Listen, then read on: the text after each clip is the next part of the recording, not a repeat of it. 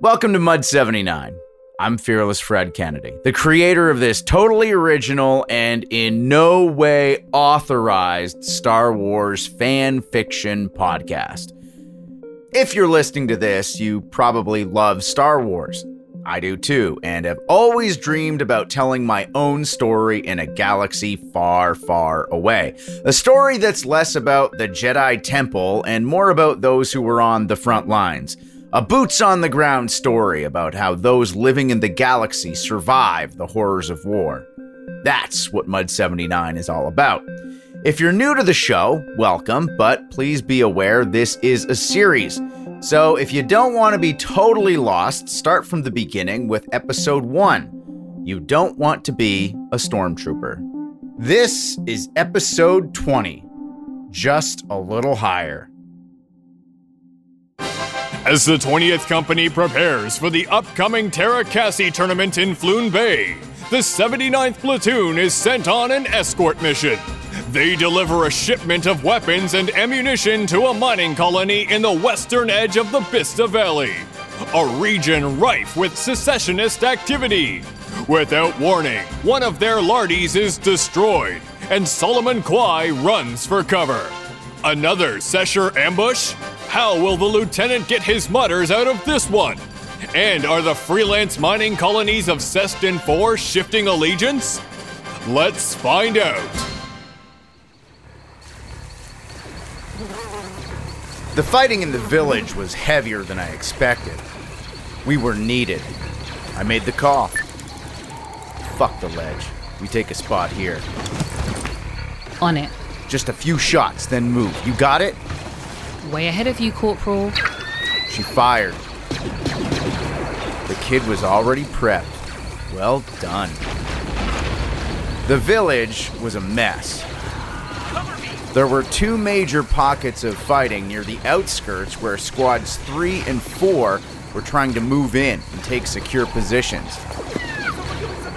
They encountered hostiles within the first few prefabs, but we're advancing through heavy enemy fire. A constant surge forward, giving more than they got. Saw a pocket of Seshers melt back when Targon opened up on the Z6 from her position. She only leaned off the trigger for a second when a rocket impacted the same area and lit it up. Saw bodies, parts of bodies, maybe just debris flying into the air. Looked like squads 1 and 2 were held down around the warehouse which, after getting a better look, was very similar to the one we'd raided back in Flaudine with the Inquisitor. You could read the blaster fire. Mostly Imperial E11s, but a lot of other blaster fire along with it. From the patterns, there were two groups fighting off a third. I didn't know what was happening and didn't have time to ponder. There were shooters on the roofs of some of the buildings. That was bad, so I leveled my rifle. Full clip. The new scope was just incredible. It cut clean through the grit in the air, had a near crystal image of the prick on the closest building. Three shots, all of them in the torso almost zero spread. I'd done a good job on this rifle. The new plasma routers ensured almost zero bolt dissipation, and they filtered the Tibanna gas internally, not completely, but enough so my bolts were hewed down to near zero. Another target, climbing the comms tower near the warehouse, had an RPS strapped to their back. A rocket launcher with that vantage point could change the pace of this thing pretty quick. There was another Sesher climbing up the tower below them, had two freshly minted rocket canisters hanging off their shoulders. I could admire the guts to try and get into an open position like that, but I was still going to put them down. Both of them. I was adjusting my range, planned on targeting the guy above with the RPS make him fall back, take his friend out as he tumbled. ranged my rifle for an extra hundred meters. Was taking that last breath when someone picked him off. It looked like it was one of the seshers on a nearby roof. They must have thought the guy was one of ours. Who knew? The brush moved beside me. It was Pwenda.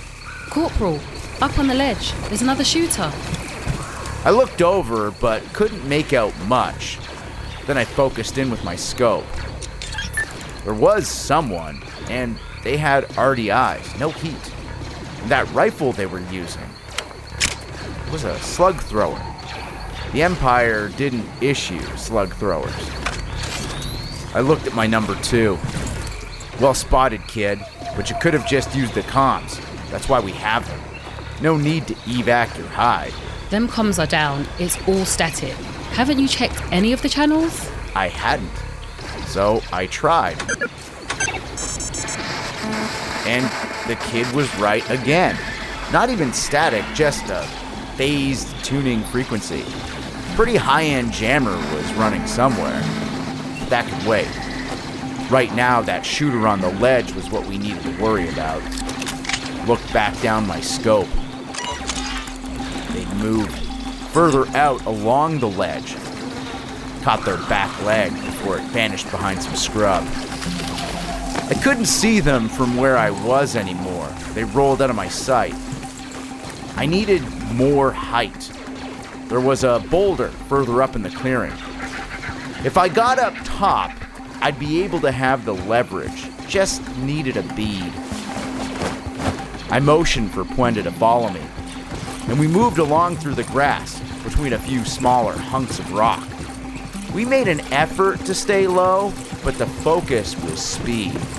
We reached the boulder, and I looked around for some way to get on its peak. I handed Pwenda my rifle and told her to hunker down low and watch our rear.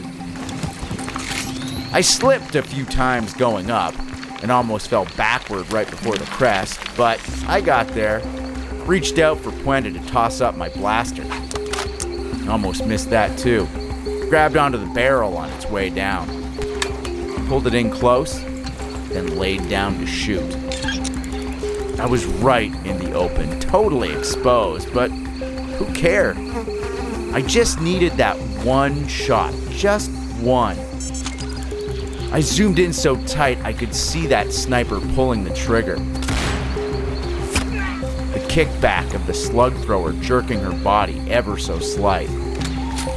Took the range, gauged the humidity. One shot.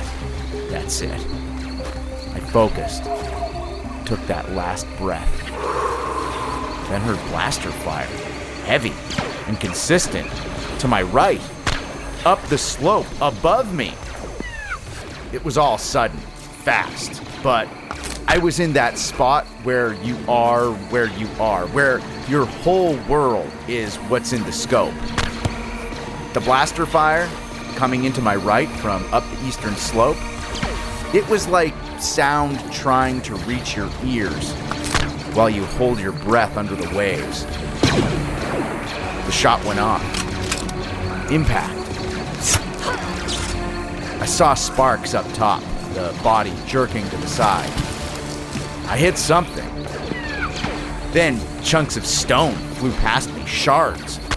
A sharp piece of rock hit my neck just below my skull. A pebble. No damage, but it stung. I rolled to the side, and there was a whole squad of battle droids hustling down. Blaster fire in torrents from the top of the clearing.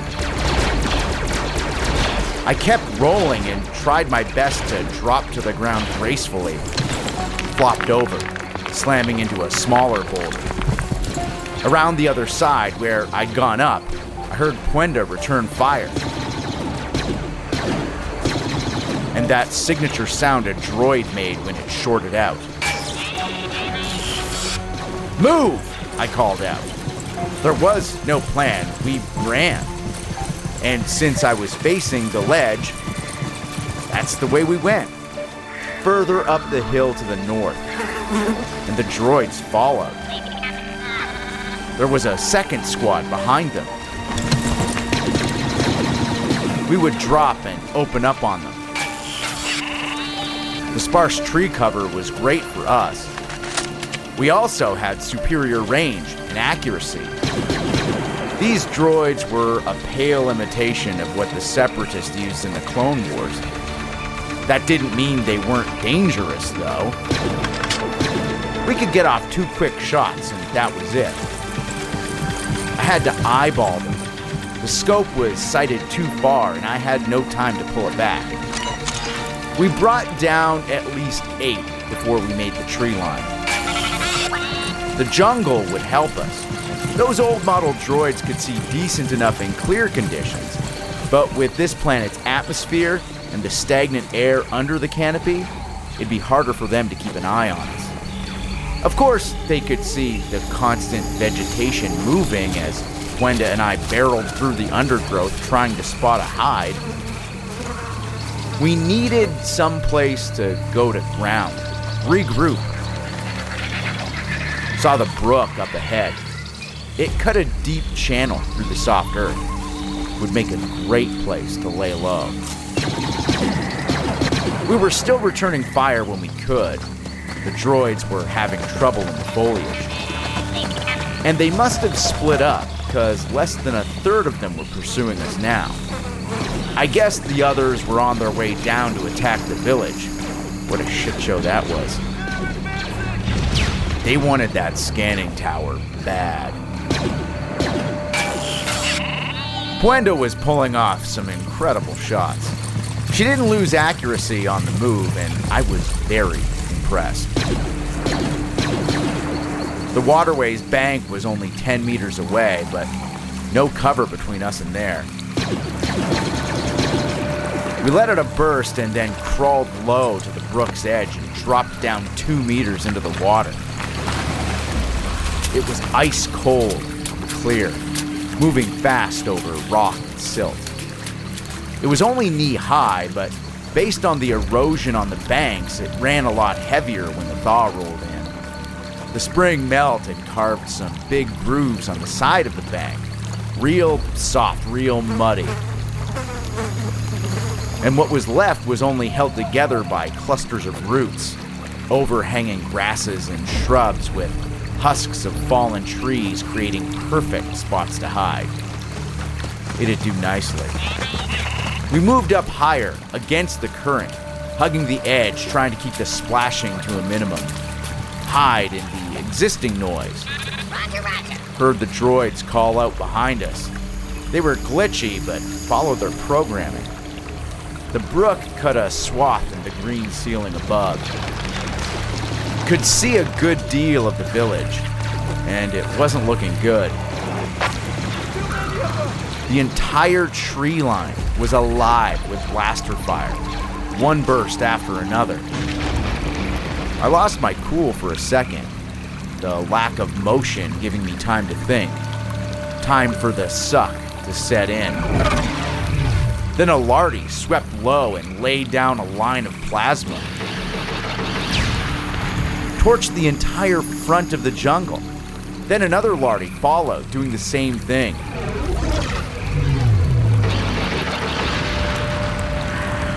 Saw it bank to its side and turn over as a rocket slipped past, barely missing its right wing. But I didn't move. Just looked over at Pwenda. She had that cold stare. We held our spot, listening to the droids skulk around above. Could hear them getting closer to the bank. They wanted to come down. They knew we were here.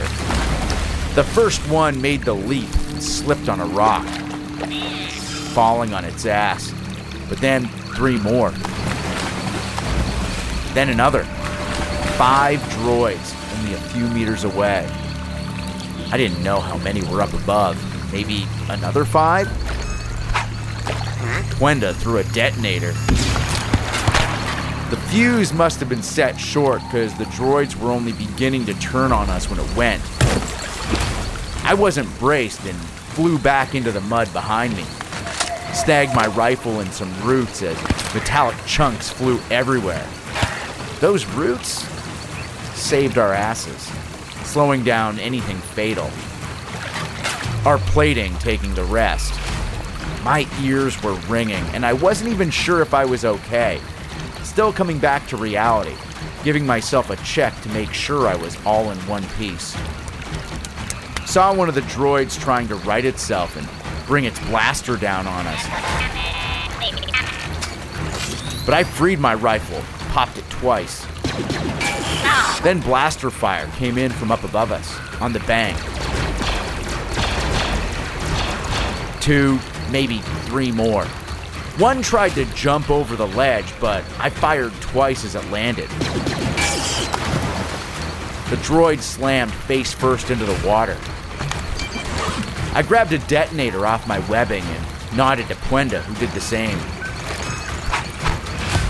We tossed them onto the ledge above and waited for them to go off. The timer was a touch longer, and I heard one of the droids react before the explosion. I motioned for Pwenda to fade back with me and put down cover on the bank above. There was nothing there. It was clean. She fired at one of the droids as it twitched, but other than that, looked like we were in the clear.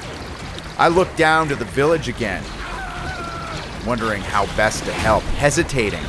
Reached for my comms, forgetting it was jammed, and I muttered under my breath. That jammer must be high up. They'll need height to cover the whole village and the surrounding area. I took a deep breath, looking down at the water circling around my feet. Yeah, let's move up. Neutralize it. You see where those droids came from? The north end of the clearing, edge of the jungle. I noted that there'd be no way they sent prefab clankers through foliage this dense, given how poorly they'd performed. Had it been flesh and blood seshers on our tail, we'd be dead. Only benefit of a droid was its total obedience and lack of hesitation. Roger, roger. We took a moment to give our gear the once over, switched out our clips on the webbing, hydrated, took in fresh water from the brook, and dropped in sanitation tabs. I noticed I'd been grazed by blaster fire. Not once, not twice, three times. My IRDs were cooked. Too many holes. At least I'd be getting a fresh pair out of this. Pwenda and I started making our way up the brook. We needed to find an easier spot to get back up top, a lower rise. Then we'd hit the edge of the jungle and follow it along. If we had a scanner with us, something in my pack down near the burning Lardy wreckage, we could just tune it to the energy signature of the droids and backtrack. That wouldn't work. The scanner frequency would be unreliable. That jammer would distort the signals. My dad did that all the time when we were hauling cargo off the book. Leave it to the kid that grew up in a freelance freighter to understand how best to mess with scanning signals. So, we did the next best thing. We relied on the tracker training Kaira gave us. That guy had eyes, spotted all the details. When we reached the edge of the jungle, I heard voices. They were coming down from above, moving toward us, bunch of them.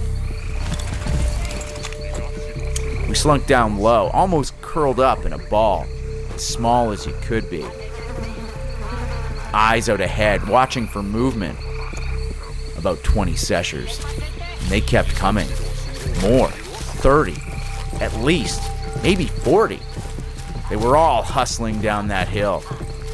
Whoever was running this ambush was fully committed to taking our tower.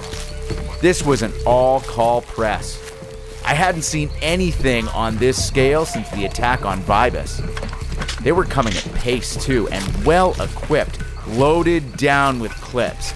This was a heavy assault crew. Old timers. They were gonna roll in hard and heavy. They passed us by though, heading out to the center of the clearing, behind the boulders I'd used to shoot at the ledge. They were all tucked in low. Saw two of them pop up with rocket launchers. Old Republic issue gear, an RPS 4, maybe a 3. No less deadly, though. Pwenda was raising her rifle, and I put my hand on the barrel. pushed it down ever so slightly. She popped off a shot here. She might hit them. Their back was to us, sure, but they'd be right on top of us. It'd be over. Our priority was the jammer. Once comms was back up, we'd be on the line with those lardies, even the command ship in orbit. Maybe get a tie strike, who knows? But getting communications restored was what mattered. I just needed to backtrack these assholes to wherever they came from. Quiet, like ghosts. They launched their rockets and hit right in the center pockets of fighting. They were shooting their own in order to bring us down. We tried our best to keep moving, but the vegetation was so broad and leafy, it was hard without giving away our location. Best to wait until they fired again, use the noise as cover, and break for it back through the bush. Then I heard that signature sound of mortars on their way down. Our mortars. We curled up, and the explosions went off in the clearing. A mix of high explosive and gas rounds. Not very accurate fire either, which made sense. Whoever was on the mortar was eyeballing those things, no sensor readings. But it was a coordinated strike at least. Two MH 14s. The line of boulders those Seshers were using as cover wouldn't do much when a high arcing round landed behind them.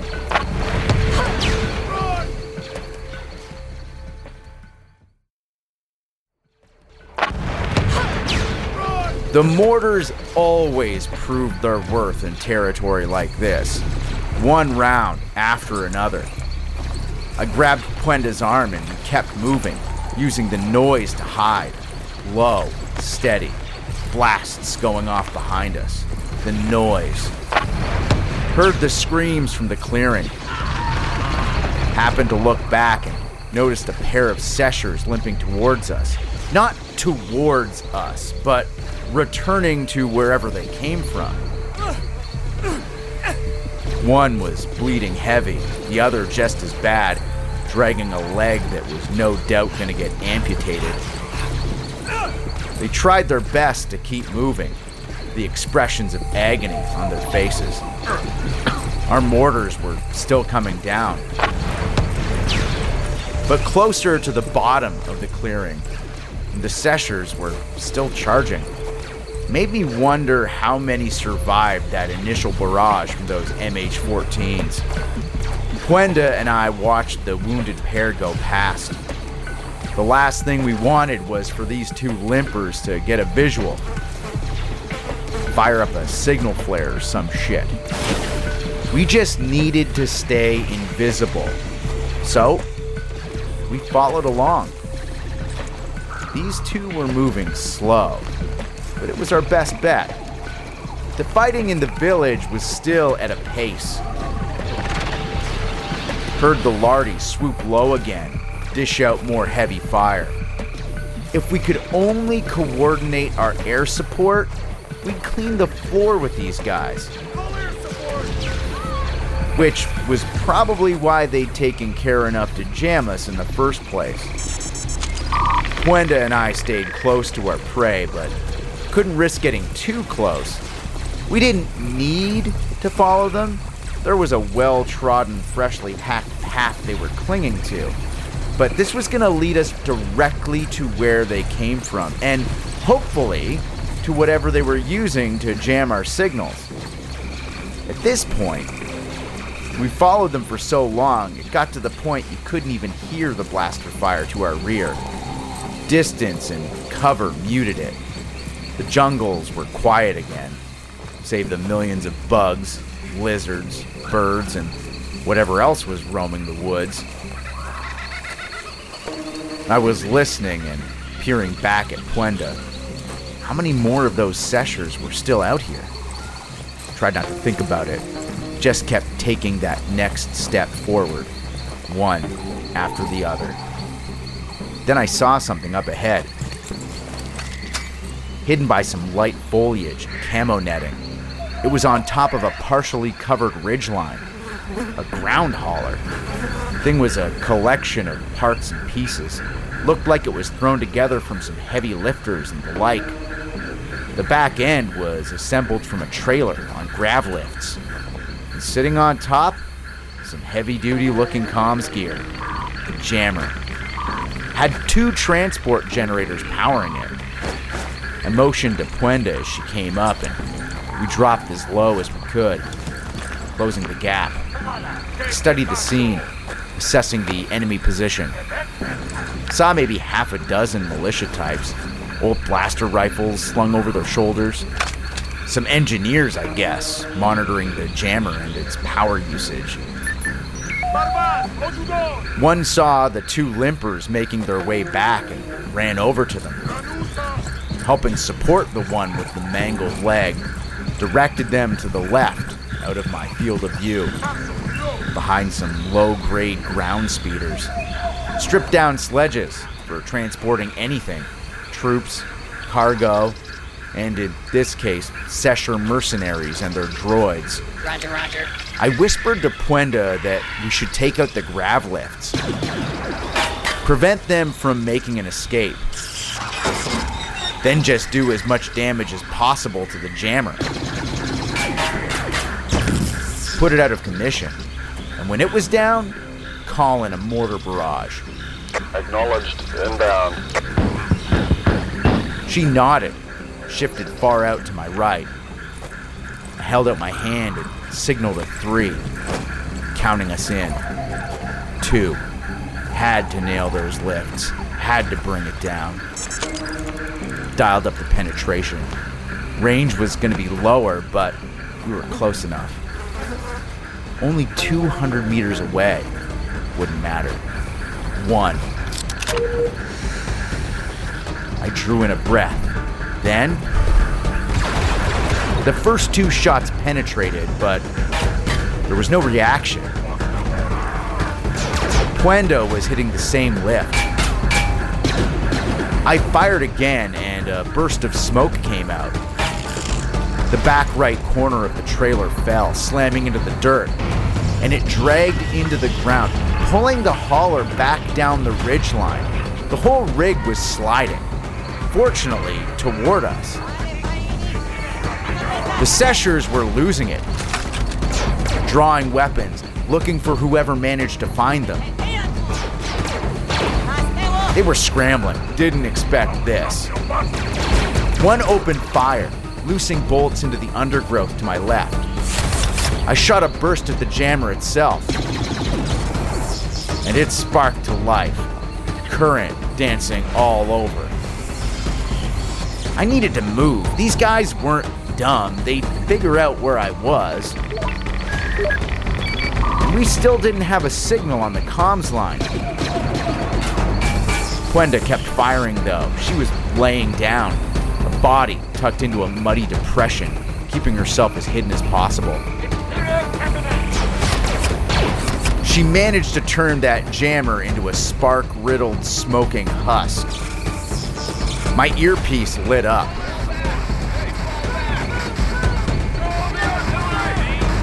Everyone was on comms, yelling, just noise.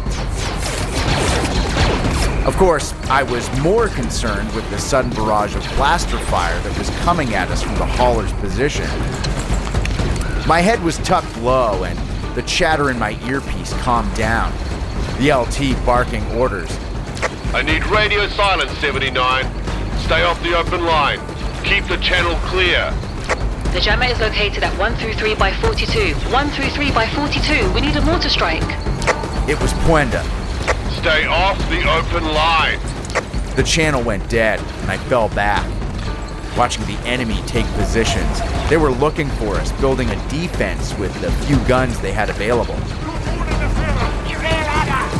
I sprinted into the heavier bush and dove behind a toppled hardwood, massive trunk. I heard the bolts slamming into the other side.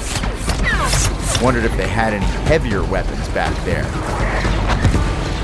Then the first mortar tore into the foliage above, It was halfway between us and the jammer. Then another. Every mortar must have been cued in.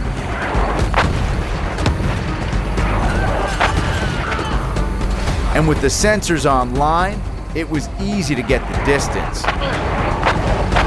The barrage began, and they were dropping two or three rounds a second. Must have unloaded at least 30 times in the area around the hauler. The explosions were a wall of sound, sending debris everywhere. When the barrage stopped, I was buried under flecks of green, mud, sludge. It was everywhere. Are you mobile, Corporal? She was on the encrypted channel. Yeah. I responded, relieved that she was okay. I took a deep breath and listened, hoping to hear nothing. I did. Just silence. Then I popped up, finger on the trigger, eyeing my zone, moving through the foliage low, ready to drop and fire at the slightest movement. Smoke from the blown hauler was wafting into the air. It was a wreck of twisted metal. There were bodies around it. I couldn't tell how many. They were in pieces. Nothing whole. I shook off the fragments of leaves clinging to my back. The stuff caught in my webbing. It was wet, soggy, stringed, pulp. Smelled like a freshly cut limmy field. Chlorophyll filling my nose, mingled with the stink of burning chemicals from the blown out hauler and mangled speeders. We kept going. Pwenda was 10 meters to my right. Trees fallen over. The jungle just ripped apart. But given the impending heat of the valley's summer, it'd be overgrown again within two or three months. We huddled down beside a collapsed land speeder, studying every possible spot the enemy could be hiding. Peering over the top, around the corner, looking for anything hostile. The smoke was whirling, playing in a breeze coming down above the canopy. Could feel the fresh air. It was blowing on my face as sweat ran down my cheeks. The front end of the hauler was a jumble of fire and scrap. With the shift in airflow, the flames were dancing. I was just moving my sight away when Pwenda stepped out from behind our cover. She had her rifle raised, but should have stayed put. I hadn't called that sector clear. And a blaster bolt whipped out through the flame. Hit her right leg, heard it impact the shin plating. Her leg flew back and she cartwheeled, landing on her side in the shredded earth. I didn't move. Didn't go out and give her aid. Not yet. I eased my rifle around the opposite end of the speeder we were using as cover and glared down the scope. Whoever shot would expose themselves. I just needed to wait. Another bolt came through the flame, but Pwenda had rolled into a small crater left by the mortar barrage, and it eked past, singeing her rear plating. I had that fucker now. I opened fire, a steady burst of single shots, then yelled at Pwenda to get back behind our cover. Coming. While she crawled back, I moved up. There was a toppled Arrow 17 land speeder ahead and to the left, surrounded by blown apart droids and the remains of enemy dead. I made for it at a sprint. No enemy fire. No movement at all. Nothing. Just the crackle of that burning hauler and the sparks of the shorted out power couplings. I tucked in behind the arrow and checked my rifle. Still had half a clip. It'd do. Peered around the arrow's side, looking toward the flames. Nothing. Couldn't see a thing. I checked in with Pwenda again, making sure she was okay, but also ensuring I had a second set of eyes up ahead. Yeah, I'm good. Leg's a bit cooked, but nothing's broken. I told her to get lined in to where that shot came from. Make sure nothing came out at me. I scanned around once more, listening for the slightest hint of danger. My heart was still riding adrenaline, and in the stillness, I got a sense of how hard I'd been going all day. The myriad of odors slamming into my brain, the burnt vegetation, flesh, copper tingle of blood, that smell, sense, more like a tingle of non sound your ears register from the static of a blown out generator cracking its way into deactivation. I moved forward slowly, rifle lined up ahead, ready to tag anyone or anything that showed face. Rounded the burning front of the hauler, saw more land speeders. All but the furthest ones flipped over or charred from errant mortar fire. They had trailers too, flatbeds for support. I wondered how many had actually come down on that mining outpost. I had never seen this many seshers in hut country, ever. I was pacing through the smoke. That chemical soup stung my eyes, but I wasn't about to take my hands off my rifle and wave it away. I just took it, breathing as shallow as I could. Up ahead of the wreckage, past the speeder strewn chaos and smoking scraps of metal and meat, was a beat to shit V 35 ground speeder. Mostly intact, a hodgepodge of mismatched parts, and it was still running hot. And there was someone slouched over in the passenger seat. I zoomed in as close as I could get, given the interference from the smoke. Only caught a glimpse for a second, and then there was a slight, ever so slight rush behind me. Not a noise, but an absence of it. Something disturbed the sound behind me. And my scout brain set off alarms. I turned just in time to see a hulking clone commando. That ad hoc paint jobbed armor, self styled jungle camouflage. They were two paces away at most and meant to kill me. They swung the butt end of their rifle, a simple but fast cross strike. But I raised my E11S to block. The two rifles met. My block was weak. It still did its job, though. It took the hit with such a force, I wondered if the rifle I'd spent so many weeks modifying was now toast. The thought was fleeting, but I remember thinking it. Tried to realign myself, get my barrel locked in on this guy, but they were too quick, too strong. They pulled my barrel down, away to the side, dropping their own blaster, then driving their left fist into my side. It hit the right edge of my chest plate. You'd think that absorbed the impact, but it just slammed the edge into my rib cage. Felt the crunch of breaking bone. The cloner didn't stop. They shifted their stance in a fluid motion and came up with their right knee. I knew it was coming. I'd seen this same move in the ring during training. I dropped my left arm down, tried to lessen the impact with my elbow. And it worked. They hit my elbow, which slammed into my side, but it was nothing serious. The skip would have liked that one. I step back, keeping my feet apart, a light shuffle purely on defense, trying to get some space. When you fight someone this much bigger and stronger, you need space. You need a plan. Need to eliminate their advantages. The clone was moving, no stopping the flow. Dropped low, real quick, shockingly quick. Took a stutter step forward, then threw me. A bull rush that caught me off guard. and came in like a blaster bolt. Grabbed me with hands as strong as a loader droid, then they threw me down into the side. I hit the ground and rolled, dropping my rifle. This guy was slicing through me like a combat sim while I was running on instinct.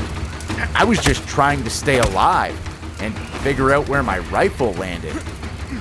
I managed to catch a glimpse of it as I scrambled to my feet. Camo painted cloner rushing for it too. They were closer. I knew they'd make it there first. If they turned on me, I was toast.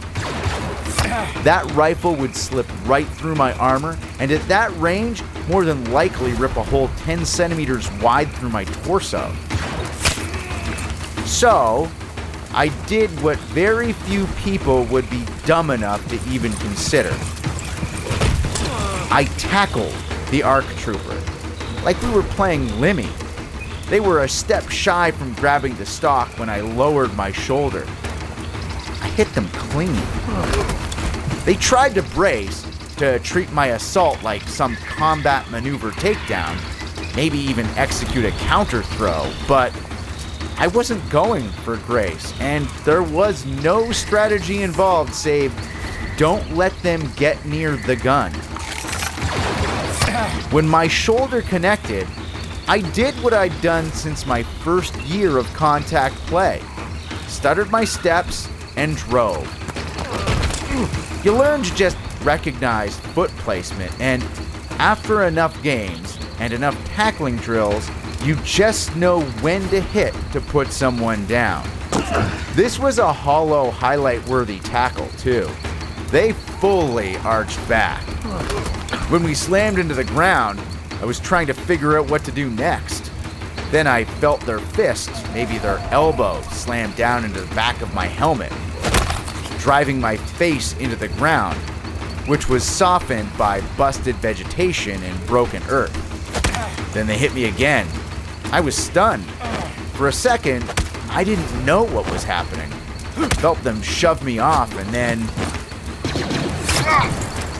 Someone had shot the ARC trooper. I know now it was Pwenda.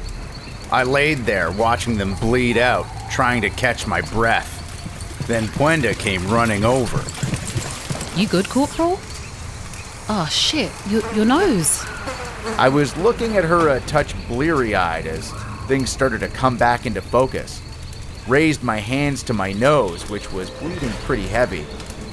It must have broken when that clone hammer punched the back of my head a few times.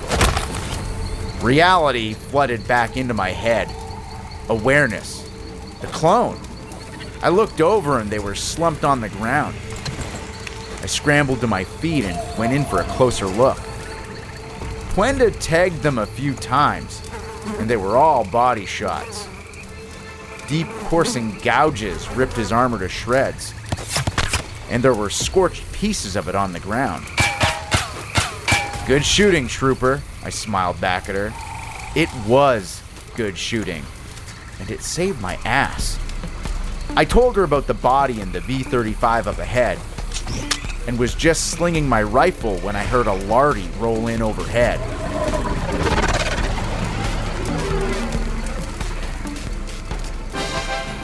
Another clone commando?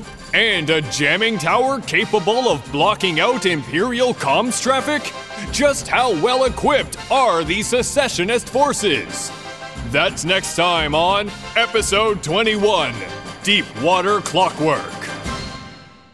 Thank you for joining me this week on Fearless Fred Presents Mud 79, a Star Wars fan fiction podcast.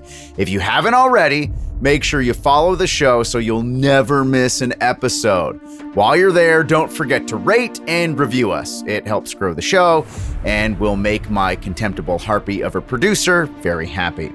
We're available for free at Apple Podcasts, Spotify, Amazon Music, and wherever else you get your favorite streaming audio.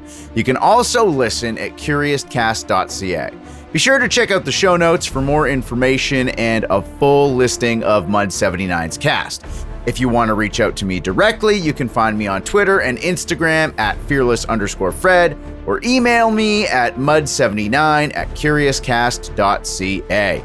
This show is hosted and written by me, Fred Kennedy, and Dila Velazquez, the Harpy, our producer. Sound design is by moi, and final production is by Rob Johnson. I'll see you next week. For more Mud 79.